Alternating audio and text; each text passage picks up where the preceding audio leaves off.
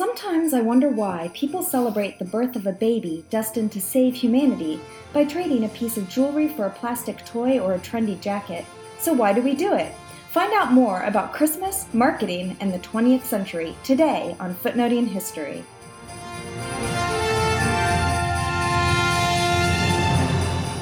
Welcome to another episode of Footnoting History. My name is Leslie Skousen, and today we will explore the various marketing campaigns of the 20th century that have had a major impact on American society and consumerism in general.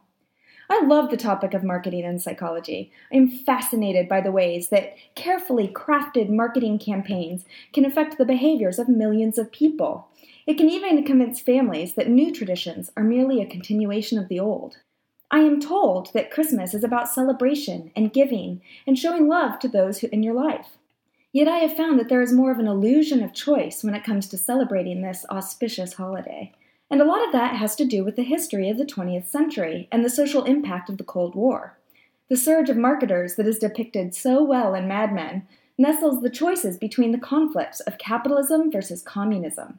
The more elaborate a Christmas celebration, the more Americans could embrace the winning system of capitalism over communism and Christianity over forced atheism. And so it became about expressing American identity more than any particular Christian identity, and consumerism was a crucial part of that expression. Many of us might be familiar with my mom's favorite story of the three wise men who granted gifts to the baby Jesus. But that is not precisely why we exchange carefully wrapped trumpets and dolls, DVDs, and iPads on December the 25th. It is a remarkable thing that a brand can override our senses so thoroughly, and yet they can have a startling effect on the brain without the brain's owner even noticing. A recent study of banner ads, for example, shows that only one tenth of 1% of banner ads will be clicked for more information. Nevertheless, spending on banner ads continues to grow, the average internet user without any ad blocking technology will see about 1,700 banner ads per month. The reason? Banner ads are at least 150% more effective at spreading brand recognition than either physical mail or telemarketing phone calls. In fact, one recent study showed that 75% of internet users could identify banner ads with their marked products, despite having never clicked on the ads themselves for more information. Brand recognition and loyalty affects the choices of consumers directly. A study of energy drink preferences conducted in 2010 found that 47% of dedicated Red Bull customers actually preferred Monster, but only when it was served in a blind taste test.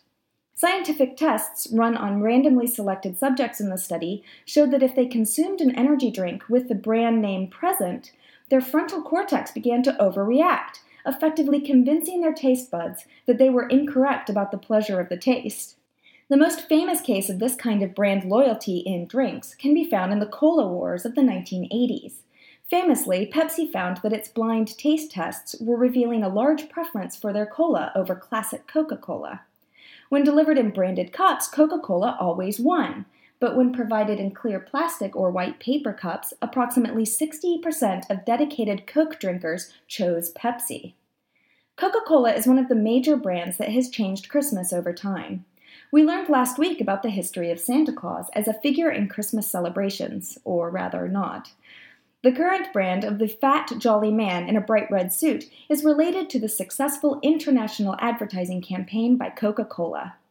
In the 1930s, Haddon Sundblom was the ad man behind dozens of campaign images that tied Coca Cola to Christmas by portraying Santa Claus in Coca Cola's trademark red colors. Coca Cola was not the first company or even the first soda to portray Santa Claus this way, but in an age when Santa Claus was depicted in myriad different ways, the campaign's continued and sustained portrayal of Santa as a fat, jolly man in bright red colors helped to define Santa Claus in an easily identifiable marker, which we still recognize today.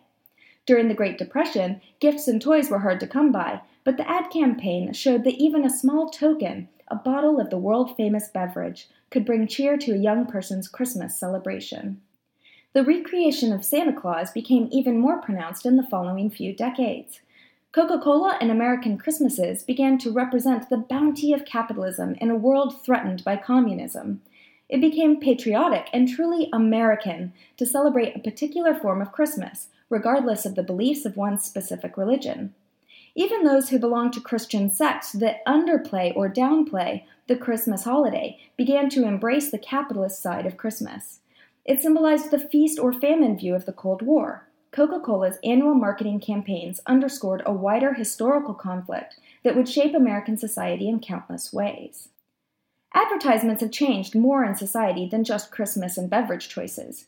They have altered the way people look at themselves, and they have transformed expectations of natural beauty. A great example of this cultural reverberation can be found in the curious tradition of women expected to shave their legs, rain or shine, summer or winter. It does not reflect some ideal of hygiene. Studies have not revealed a hygienic benefit to shaving. Nevertheless, this American tradition is growing in fashion across the world. So, why did it begin at all? Although the shaving of hair can be found throughout history, including ancient Egypt and Greece, the key year to this story seems to be 1915. World War I was raging, domestic spending was lagging in favor of the war, and a few advertisements began to target women as a way to sell more razors. From 1915 on, advertising razors to women grew with the rise of the flapper girl and her higher hemlines in the 1920s. By the onset of World War II, nylons had been declared important to the war effort. Many women, flappers or otherwise, had to go bare legged. By shaving their legs, women could then add a touch of makeup, draw a line up the back of their leg, and give the appearance of nylons even when the sale of nylons were prohibited. Then the bikini and the miniskirts of the 1950s and 60s fed this ideal of shaven legs.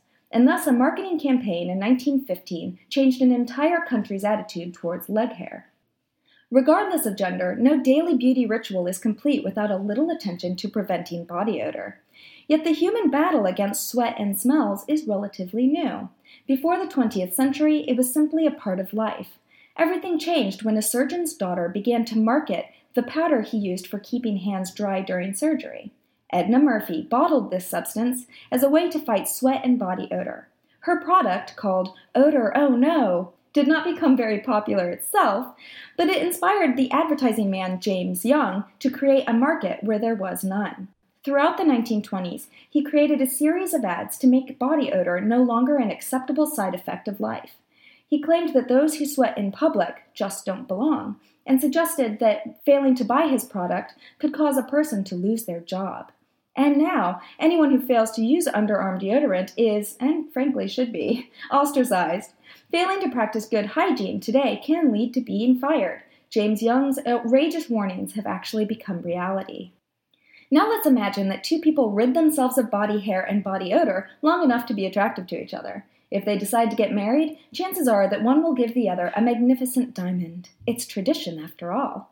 But the focus on diamonds is relatively new itself. It began in 1948 with a marketing campaign by De Beers Diamond Company.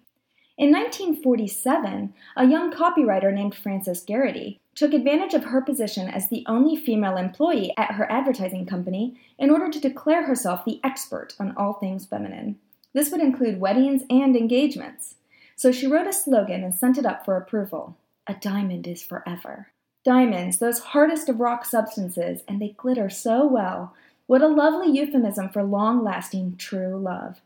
Rather than invest your love with gold or silver bands as a promise to marry, grooms could show themselves even more dedicated by acquiring this rare and more expensive stone. What an effective campaign! Those who opt out give the impression of being cheap or less dedicated to their decision to marry. Which brings me back to the beauty of the Christmas season.